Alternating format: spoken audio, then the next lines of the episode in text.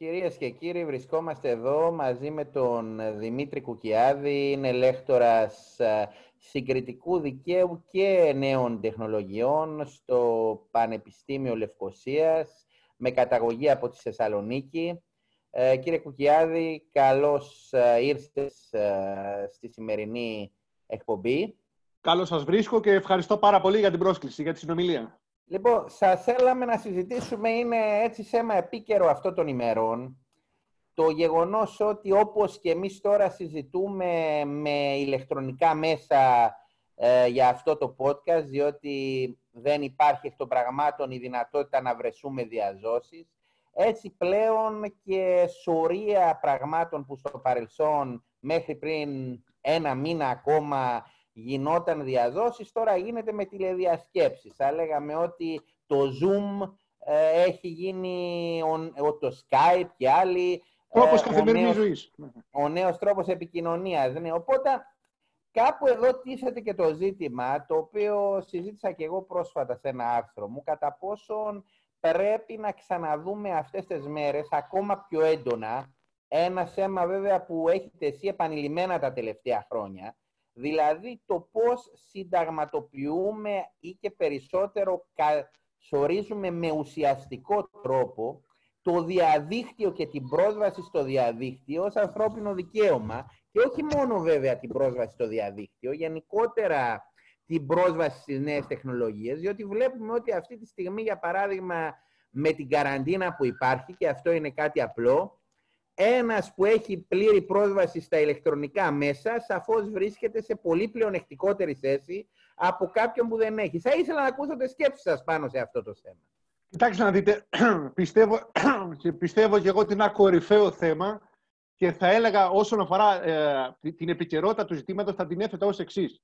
Ε, ενώ ε, ιστορικός, αν θέλετε, ε, νομοθετικός και νομολογιακός, η πρόσβαση στο διαδίκτυο ως ένα συνταγματικό δικαίωμα. Αν μπορούμε να πούμε ότι ξεκίνησε ε, π.χ.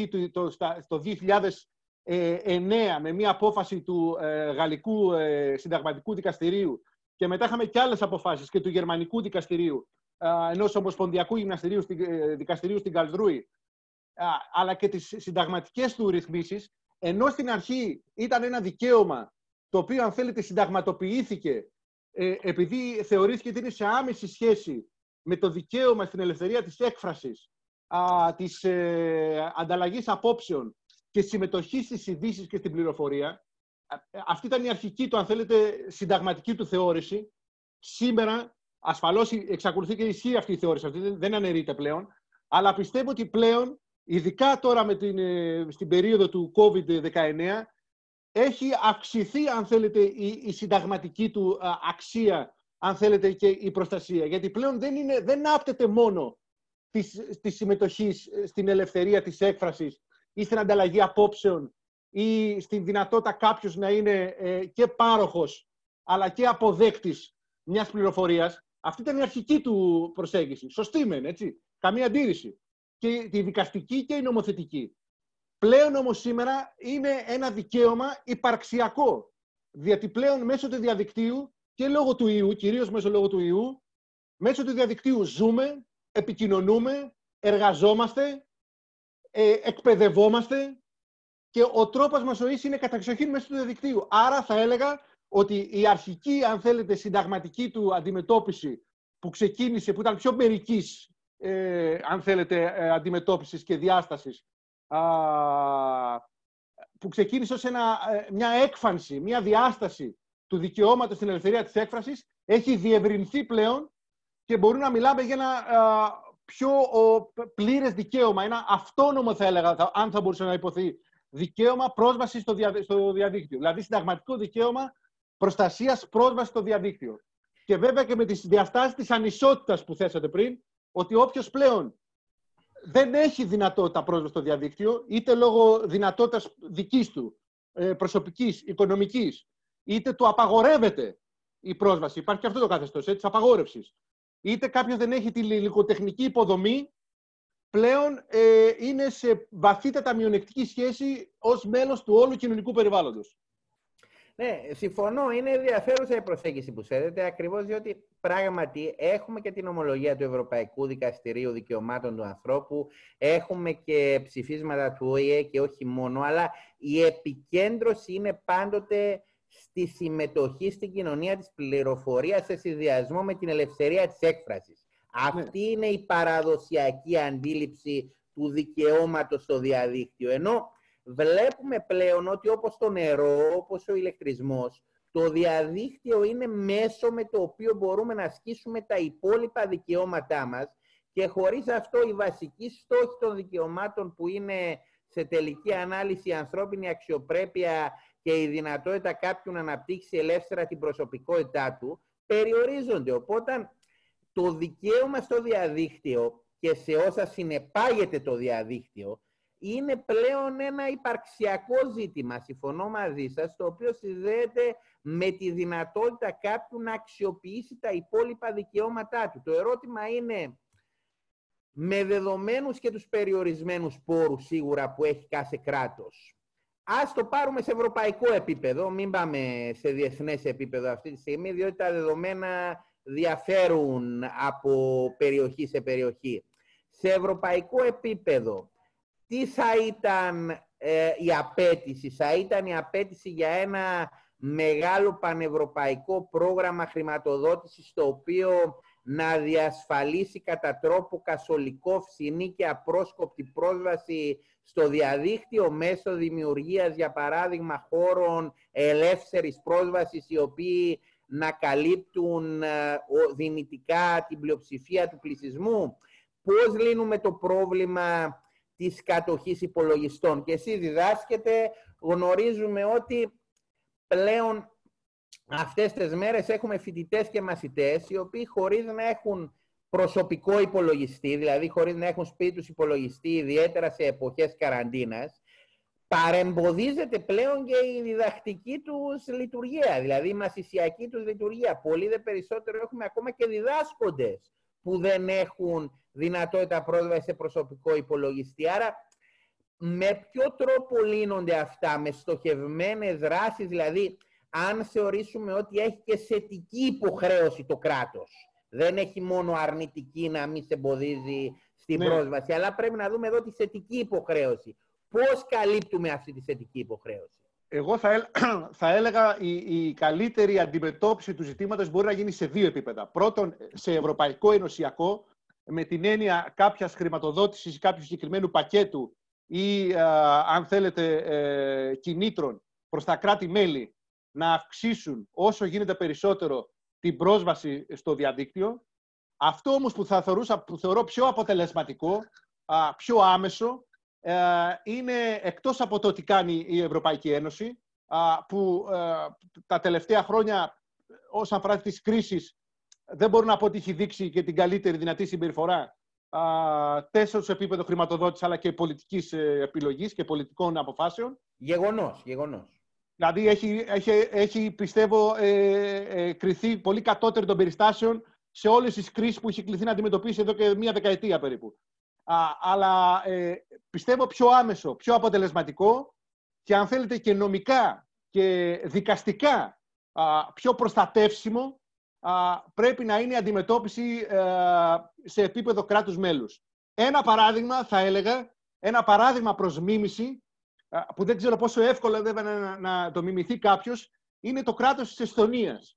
Η Εσθονία, εδώ και μία από, το, από την ανεξαρτοποίησή της, τέλος πάντων, από τις ε, αρχές του αιώνα, ε, ε, αρχές του 21ου αιώνα, εννοώ, έτσι, του, α, μετά, μετά το τέλος της δεκαετίας του 90 α, με, που ανεξαρτοποιήθηκε, χτίστηκε εξ αρχής ως ένα διαδικτυακό κράτος. Πλέον είναι ένα κράτος το οποίο λειτουργεί ε, εν πολλής, μάλλον όχι εν πολλής, ε, στις πλήστες υπηρεσίες του και παροχές του διαδικτυακά. Αυτό μπορούμε να το κάνουμε. Μπορεί να το κάνει η Ελλάδα, μπορεί να το κάνει η Κύπρος, μπορεί να το κάνει η Μάλτα, η Ισπανία. Το θέμα είναι το εξής. Το παράδειγμα της Εστονίας είναι βέβαια παράδειγμα προς μίμηση, αλλά είναι δύσκολο να το μιμηθεί κάποιος γιατί η Εστονία εκ, εκ του μηδενός, εξ αρχής, χτίστηκε ως διαδικτυακό δημόσιο κράτος και στον ιδιωτικό τομέα, στην πορεία. άρα δεν ξέρω πόσο μπορούμε να το αντιγράψουμε. Δηλαδή, δομές παραδοσιακές, η ελληνική, η κυπριακή, η ισπανική ή η ιταλική, που, που, στις οποίες προϋπάρχει μια δομή, μια γραφειοκρατία, μια νοοτροπία πριν το διαδίκτυο, πώς μπορεί να αντιγράψει ένα τέτοιο μοντέλο. Α, θα, ήταν, ε, ένα, ε, θα ήταν μια ευχή να μπορούμε να αντιγράψουμε την Εστονία. Εκεί έγινε, από όσο γνωρίζω, έγινε με συνδυασμό και εθνικών κεφαλαίων, ε, αλλά και εξωτερικής οικονομικής ενίσχυσης. Άρα, σε επίπεδο τώρα, για να έρθουμε τώρα στο πρακτέο, μάλλον και στο, και στο εφικτό, α, ένα παράδειγμα το οποίο θα μπορούσαμε να ακολουθήσουμε είναι το παράδειγμα του Ηνωμένου Βασιλείου, όσο αφορά τη διαδικτυακή, αν θέλετε, α, ε, μεταμόρφωση ή, αν θέλετε, την, ε, την ε, μετακίνηση από ένα μοντέλο α, πιο παραδοσιακό σε ένα μοντέλο περισσότερο διαδικτυακό. Αυτό θα μπορούσαμε να το μελετήσουμε α, και να το εφαρμόσουμε. Τώρα, ε, σε επίπεδο κράτους μέλους επίσης, το λόγο του γεγονότος ότι είναι και συνταγματικό δικαίωμα η, για την, π.χ. στην Ελλάδα, αλλά όχι μόνο, α, η πρόσβαση στην κοινωνία της πληροφορίας. Και όπως είπατε, αυτό σημαίνει ότι είναι διπλή η φύση της υποχρέωσης. Δεν είναι μόνο να απέχει κάποιος, το, μάλλον το, το κράτος να προστατεύει την παρεμπόδιση πρόσβαση στην πληροφορία, στην κοινωνία της πληροφορίας, αλλά πρέπει να κάνει και θετικές ενέργειες στο να προστατεύσει και στο να ενισχύσει την πρόσβαση αυτή. Αυτό είναι θετικό, αλλά συγχρόνως είναι και το αρνητικό του ότι μιλάμε για ένα κοινωνικό δικαίωμα περισσότερο. Ε, δε, ε, όχι τόσο για ένα τομικό δικαίωμα. Με ό,τι αρνητικά αυτό έχει, ε, αν θέλετε, στην ε, αγώγιμη φύση του, αν θέλετε, στην ε, δικαστική του προστασία. Βέβαια και το δικαίωμα στην δημόσια υγεία κοινωνικό ζήτημα είναι, κοινωνικό δικαίωμα είναι, ναι, αλλά ναι. βλέπουμε αυτές τις μέρες πώς έχουν παραλύσει τα πάντα ακριβώς λόγω του δικαιώματος στη δημόσια υγεία. Οπότε, ναι, δεν έχει δικαστική εκτελεστότητα, αλλά η ναι. βαρύτητα του η νομιμοποιητική δεν πάβει να είναι υπαρκτή. Σαφώς, η νομιμοποιητική του ναι.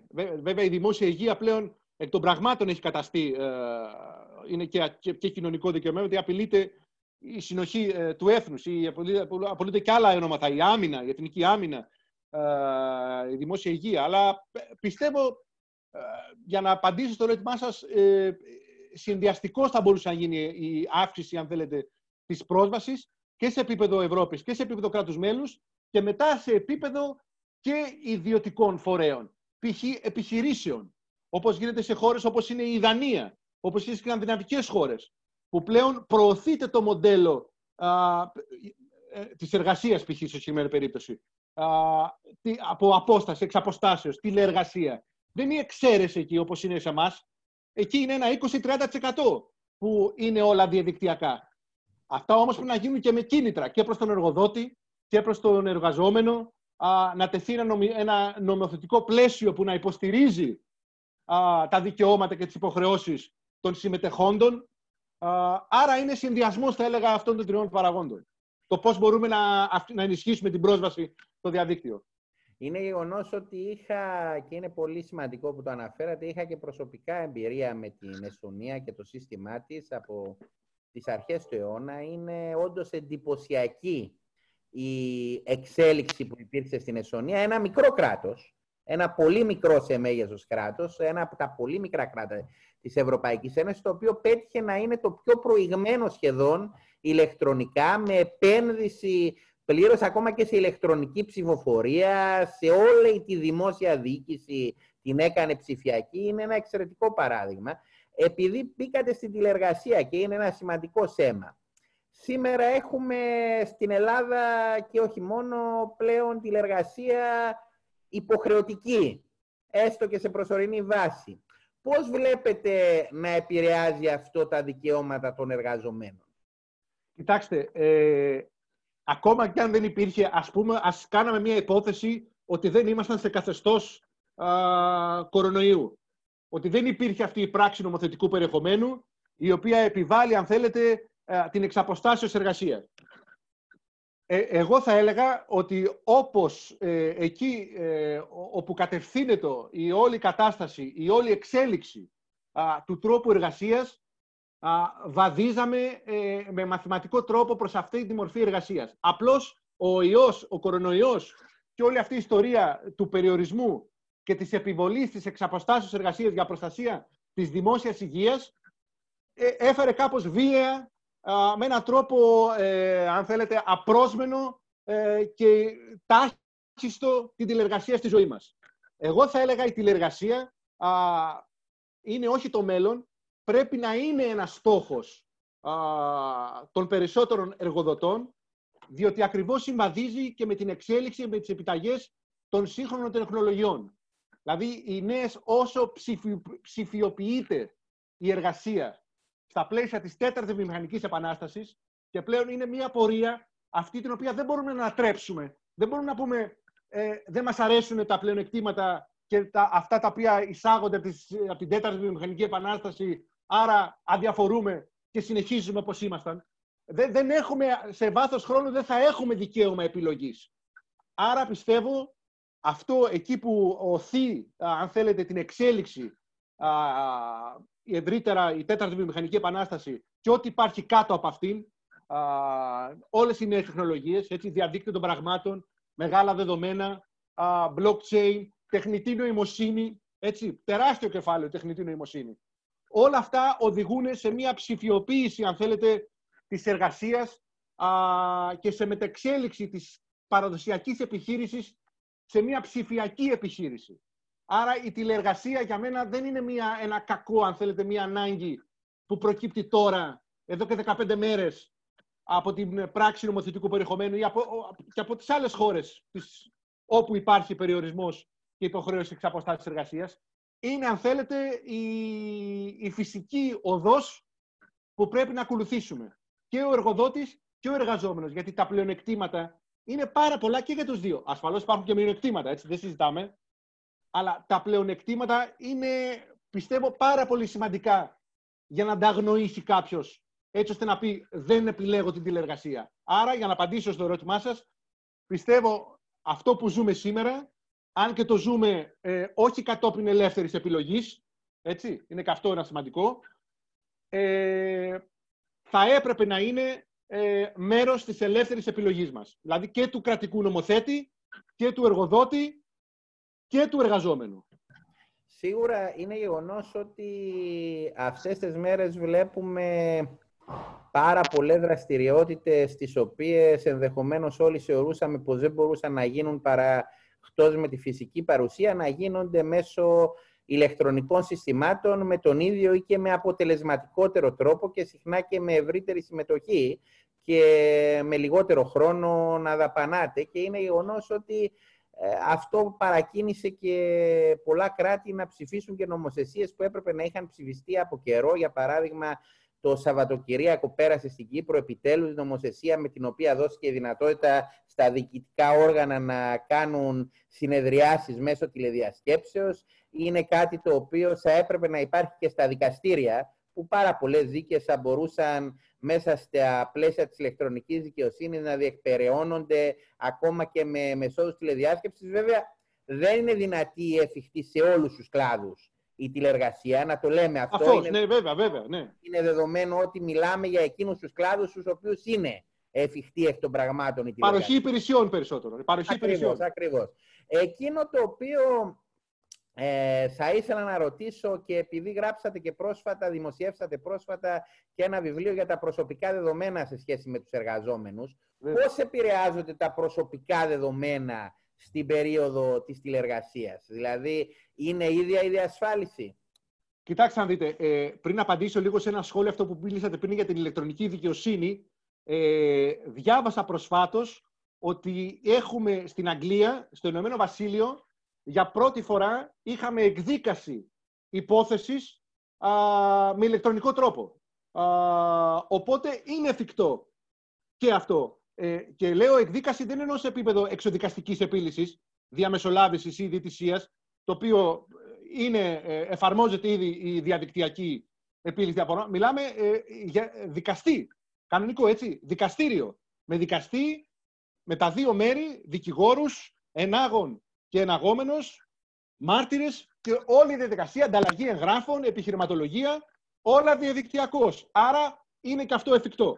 Να σας διακόψω αυτό πριν πάτε στα προσωπικά δεδομένα. Ναι, ναι, ναι. Για, για, να προσθέσω ότι πριν δύο χρόνια είχαμε ομιλητή στο Πανεπιστήμιο Λευκοσίας, τον Σερ Τζέφρι που είναι ο Chancellor των Αγγλικών Δικαστηρίων και ο οποίος ακριβώς έχει κάνει εξαιρετικές ομιλίες για την ανάγκη της εισαγωγής νέων τεχνολογιών. Μάλιστα είχε κάνει και μια εξαιρετική ομιλία όταν είχε έρθει για τη σχέση μεταξύ νέων τεχνολογιών και του common law, τονίζοντας ότι οι νέες τεχνολογίες ευνοούν ακριβώς την ευελιξία η οποία είναι ίδιο γνώρισμα του common law.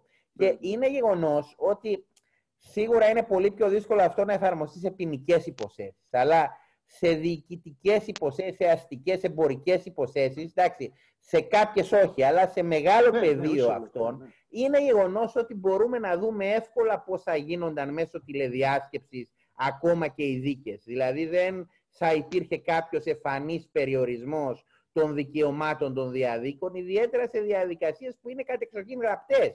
Δηλαδή που γίνονται με γραπτό κείμενο και είναι διευκρινήσεων ουσιαστικά η φύση της αγόρευσης ή στην οποία και η μαρτυρία, διότι εγώ πάω και συχνά εμπειρογνώμονα, ας πούμε, σε δίκες στο εξωτερικό.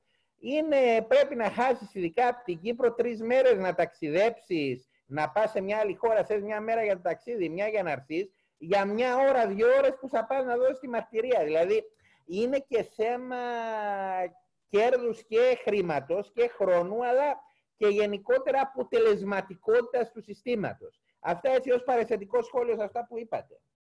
Ναι, ναι, συμφωνώ και εγώ. Όχι όλες οι υποθέσεις, αλλά εκεί που το βοηθάει και η φύση των υποθέσεων, όπου υπάρχει εξουσία διαθέσεως ή όπου υπάρχει οικονομικό, οικονομική αντιδικία, πιστεύω μπορεί να προχωρήσει.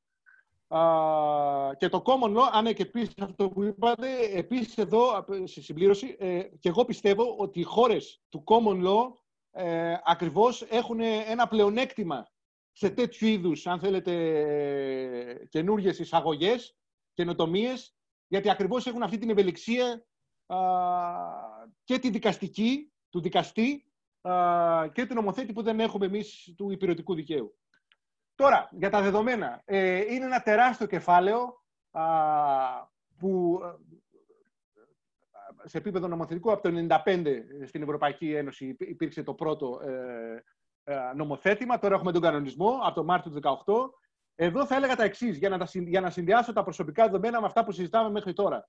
Με τον ιό, την τηλεργασία, τις νέες συνθήκες εργασίας, την ψηφιακή εργασία, την ψηφιακή επιχείρηση, ε, χρόνο εργασίας, τρόπο εργασίας που συζητάμε μέχρι τώρα. Οι νέες τεχνολογίες, πιστεύω, όλων των μορφών οι νέες τεχνολογίες, οι εξελισσόμενες τεχνολογίες ή οι διασπαστικές τεχνολογίες. Έτσι είναι μετάφραση αυτό, έτσι, του disruptive technologies. Πιστεύω που χρησιμοποιούνται και θα συνεχίσουν να χρησιμοποιούνται με αυξανόμενο ρυθμό για την, για την εσωτερική οργάνωση μιας επιχείρησης ανατρέπουν τον παραδοσιακό τρόπο, αν θέλετε, ελέγχου και αξιολόγησης των εργαζομένων από τον εργοδότη. Βασικό συστατικό στοιχείο, θα έλεγα, αυτού του καινούριου τρόπου ελέγχου και του καινούριου τρόπου αξιολόγησης ενός εργαζόμενου από τον εργοδότη, βασικό, αν όχι το κορυφαίο, θα έλεγα, είναι ε, τα δεδομένα. Είναι τα προσωπικά δεδομένα των εργαζομένων. Α, γι' αυτό και πιστεύω και ο, μέσω και ο κανονισμός πλέον κωδικοποιεί καινούρια δεδομένα, καινούρια, συγγνώμη, καινούρια δικαιώματα και καινούριες υποχρεώσεις του υποκειμένου των προσωπικών δεδομένων και στα πλαίσια του εργασιακού χώρου. Άρα, δηλαδή, πιστεύω ότι η, η σημαντικότητα των δεδομένων στον χώρο εργασίας έχει να κάνει με την μεταξέλιξη της εργασίας, αν θέλετε, όσο γίνεται πιο ψηφιακή και στο γεγονός ότι πλέον για να λειτουργήσει ο εργοδότης σε όλες τις εκφάνσεις πρέπει να βασίζεται, μάλλον πρέπει να βασίζεται οι επιλογές του σε μία μορφή επεξεργασίας των δεδομένων των εργαζομένων του. Τώρα, μέχρι ποιο σημείο θα είναι αυτή η επεξεργασία, μέχρι ποια όρια, πού θα ξεκινάει, πού θα σταματάει, α, ποια θα είναι τα δικαιώματα του, εργο, του, του υποκειμένου, του εργαζομένου, ποιες υποχρεώσεις του εργοδότη, αυτά θα τα δούμε στην πορεία και τα βλέπουμε κυρίως από το 18, από το Μάιο του 18 που έχει τεθεί σε εφαρμογή ο Γενικός Κανονισμός και στις εθνικές νομοθεσίες που βλέπουμε στις επιμέρους χώρες. Θα ήθελα τώρα να περάσουμε σε ένα άλλο θέμα που αναφέρατε ήδη, την τεχνητή νοημοσύνη. Ναι. Η οποία και αυτή συνδέεται με τα όσα συζητούμε, αναφίβολα, είναι νέας τεχνολογίας και θα έλεγα ότι βλέπουμε τα τελευταία χρόνια σαφέστατα τη χρήση της, αλλά τη βλέπουμε και σε εποχή κρίση. Ήδη πολλά από τα πράγματα ίσως δεν συνειδητοποιούμε ότι σχεδόν 50-60, μπορεί και περισσότερο της 100 των πληροφοριών που διακινούνται στο διαδίκτυο αναπαράγονται από bots, όχι από ανθρώπινο χέρι, το οποίο είναι κάτι εκπληκτικό. Δηλαδή, έχουμε πλέον συστήματα τα οποία λειτουργούν, έχουμε συστήματα τεχνητής νοημοσύνης τα οποία δημιουργούν ακόμα και τέχνη ή τέλος πάντων Ζωγραφικούς πίνακες, βέβαια. Ναι, ναι. Κάτι το οποίο χαρακτηρίζεται ως τέχνη, ζωγραφικούς πίνακες, τραγούδια και ούτω καθεξής. Αναφίβολα έχουμε τεχνητή νοημοσύνη που παίζει σκάκι και μάλιστα σε ε, υψηλό... Και κερδίζει κιόλας, έτσι, και κερδίζει. Και κερδίζει σαρωτικά. Εντάξει, ναι, παλιά θυμόμαστε τις μάχες Κασπάροφ Deep Blue. Πλέον ε, οι νέοι Deep Blue κερδίζουν με αρκετή άνεση πλέον. Ε, θα ήθελα να δούμε πώς επηρεάζει και η τεχνητή νοημοσύνη το μέλλον, ιδιαίτερα αν το συνδυάσουμε στο γεγονός ότι νομίζω ότι όλοι συμφωνούμε πως ακόμα και όταν τελειώσει, γιατί κάποτε θα τελειώσει η φυστάμενη υγειονομική κρίση την οποία βιώνουμε, οι συνέπειε της και οι αλλαγές στο παράδειγμα ζωής μας θα μας απασχολούν για πολύ καιρό, όπως δηλαδή λέγαμε και σε μια άλλη εκπομπή με τον Χαράλαμπο Ανθόπουλο όπως είχαμε στις αρχές του αιώνα την τρομοκρατική κρίση, η οποία μας απασχόλησε για μια δεκαετία. Μετά είχαμε την κρίση την οικονομική που μας απασχόλησε για ακόμα μια δεκαετία. Ελπίζω να μην πάμε όλη τη δεκαετία να συζητάμε υγειονομική κρίση, αλλά σίγουρα η υγειονομική κρίση και η κρίση στο περιβάλλον είναι σε συνδυασμό με τις νέες τεχνολογίες αυτά που έχουμε να συζητήσουμε ως μεγάλες προκλήσεις. Οπότε Πώς βλέπετε την τεχνητή νοημοσύνη να παίζει ρόλο στη νέα δεκαετία; Εγώ πιστεύω όσο περνάει ο καιρός και θα έλεγα ότι η, η χρονική εξέλιξη των γεγονότων είναι πολύ πιο ταχεία όσο περνάνε τα χρόνια σε σχέση με την εξέλιξη που ήταν μέχρι σήμερα. Δηλαδή, αν παλαιότερα λέγαμε ότι η, η επιστήμη, α, μάλλον διπλασιάζεται η γνώση της επιστήμης, της, του, της γνώσης, της ε, κατεκτημένης γνώσης, κάθε 50 χρόνια, που το λέγαμε στις αρχές, στα μέσα του 20ου αιώνα, μετά αυτό έγινε 20-30 χρόνια, 20, 10 και τώρα πλέον έχουν εκμηδενιστεί αυτές οι αποστάσεις. Τα, το, η πρόβλεψη για, για μετά το 2020 είναι ότι η, η γνώση σε επίπεδο νέων τεχνολογιών και σε επίπεδο τεχνητής νοημοσύνης κατά επέκταση, αλλά και σε όλες τις εκφάνσεις της, στη ρομποτική, στις εφαρμογές υπολογιστικών ε, προγραμμάτων, θα διπλασιάζεται κάθε 6 με 7 μήνες. Οπότε αντιλαμβάνεστε, αν μιλάμε για τέτοια χρονικά α, διαστήματα εξέλιξης και εισαγωγής νέων τεχνολογιών, θα έλεγα ότι είναι εκ των όνου κάνευ πλέον η χρήση τεχνητής νοημοσύνης και σε επίπεδο ε, επιχειρήσεων ε, και σε επίπεδο διευρυμένων, αν θέλετε, λήψεων αποφάσεων. Δηλαδή, γιατί αυτό είναι το κρίσιμο στοιχείο, πιστεύω, την, ε, μακροπρόθεσμα στις εφαρμογές της τεχνητής νοημοσύνης. Είναι η λήψη απόφασης.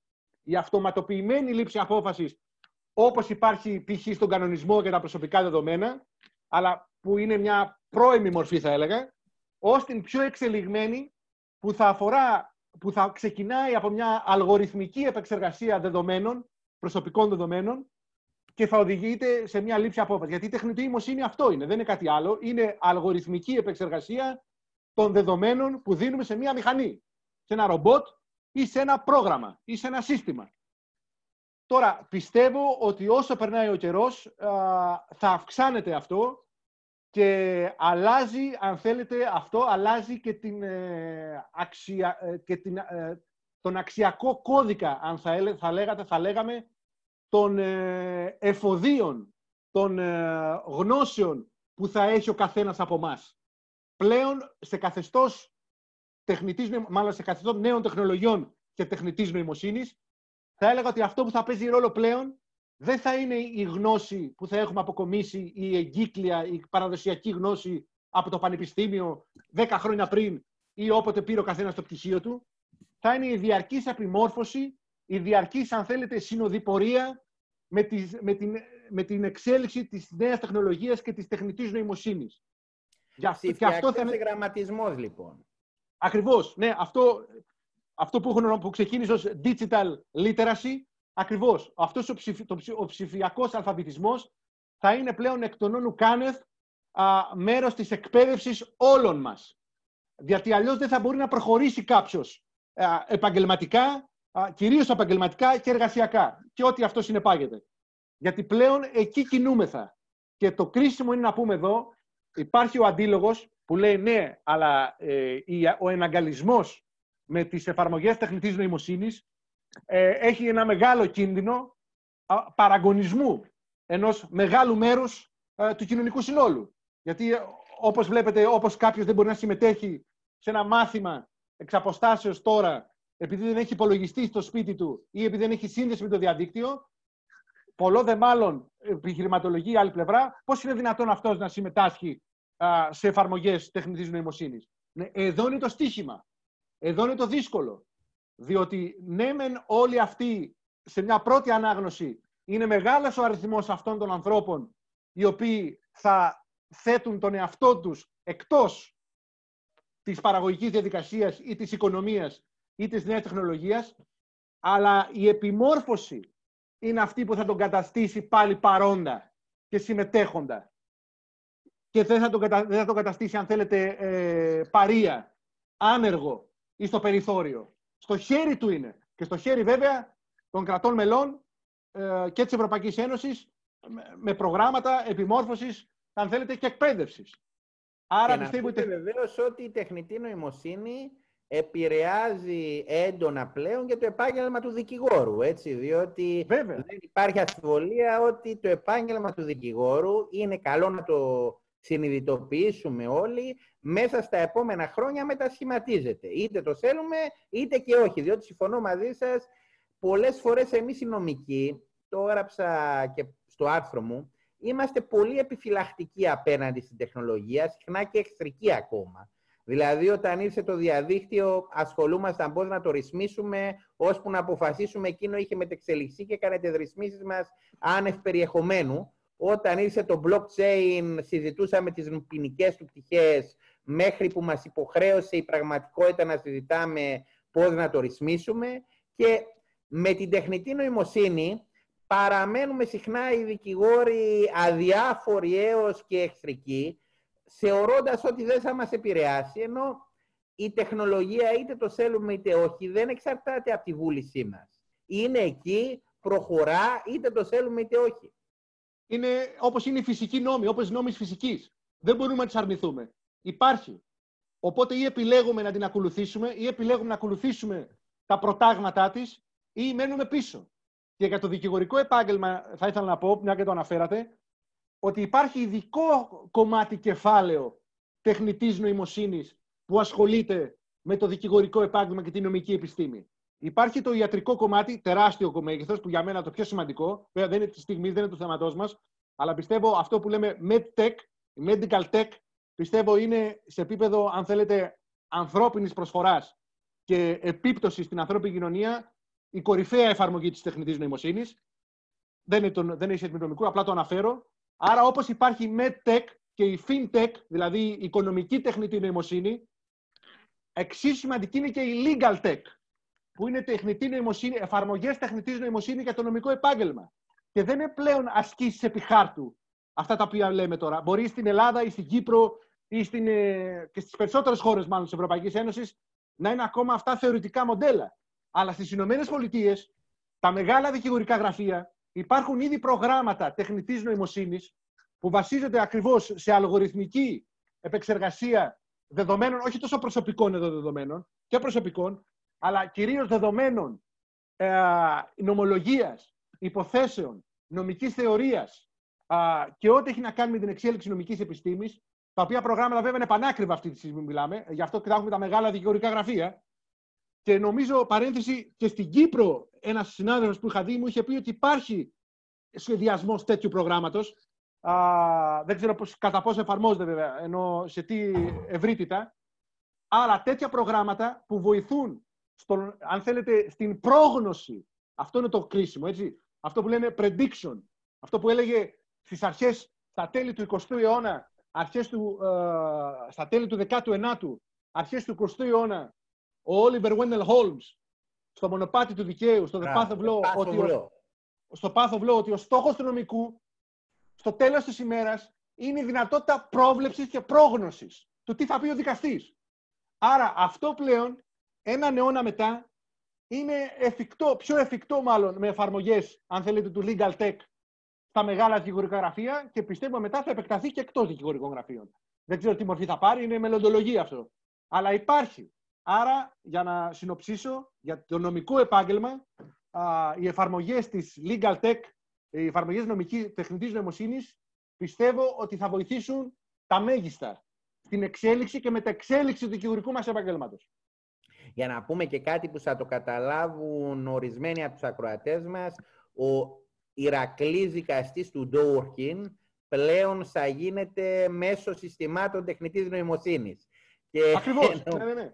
Νομίζω ότι ήταν μια έτσι πολύ ενδιαφέρουσα συζήτηση. Θα έχουμε την ευκαιρία να τα ξαναπούμε ο, ανάλογα με τις εξελίξεις. Θα ευχαριστήσω ιδιαίτερα, αγαπητέ Δημήτρη, για τη συζήτηση που είχαμε.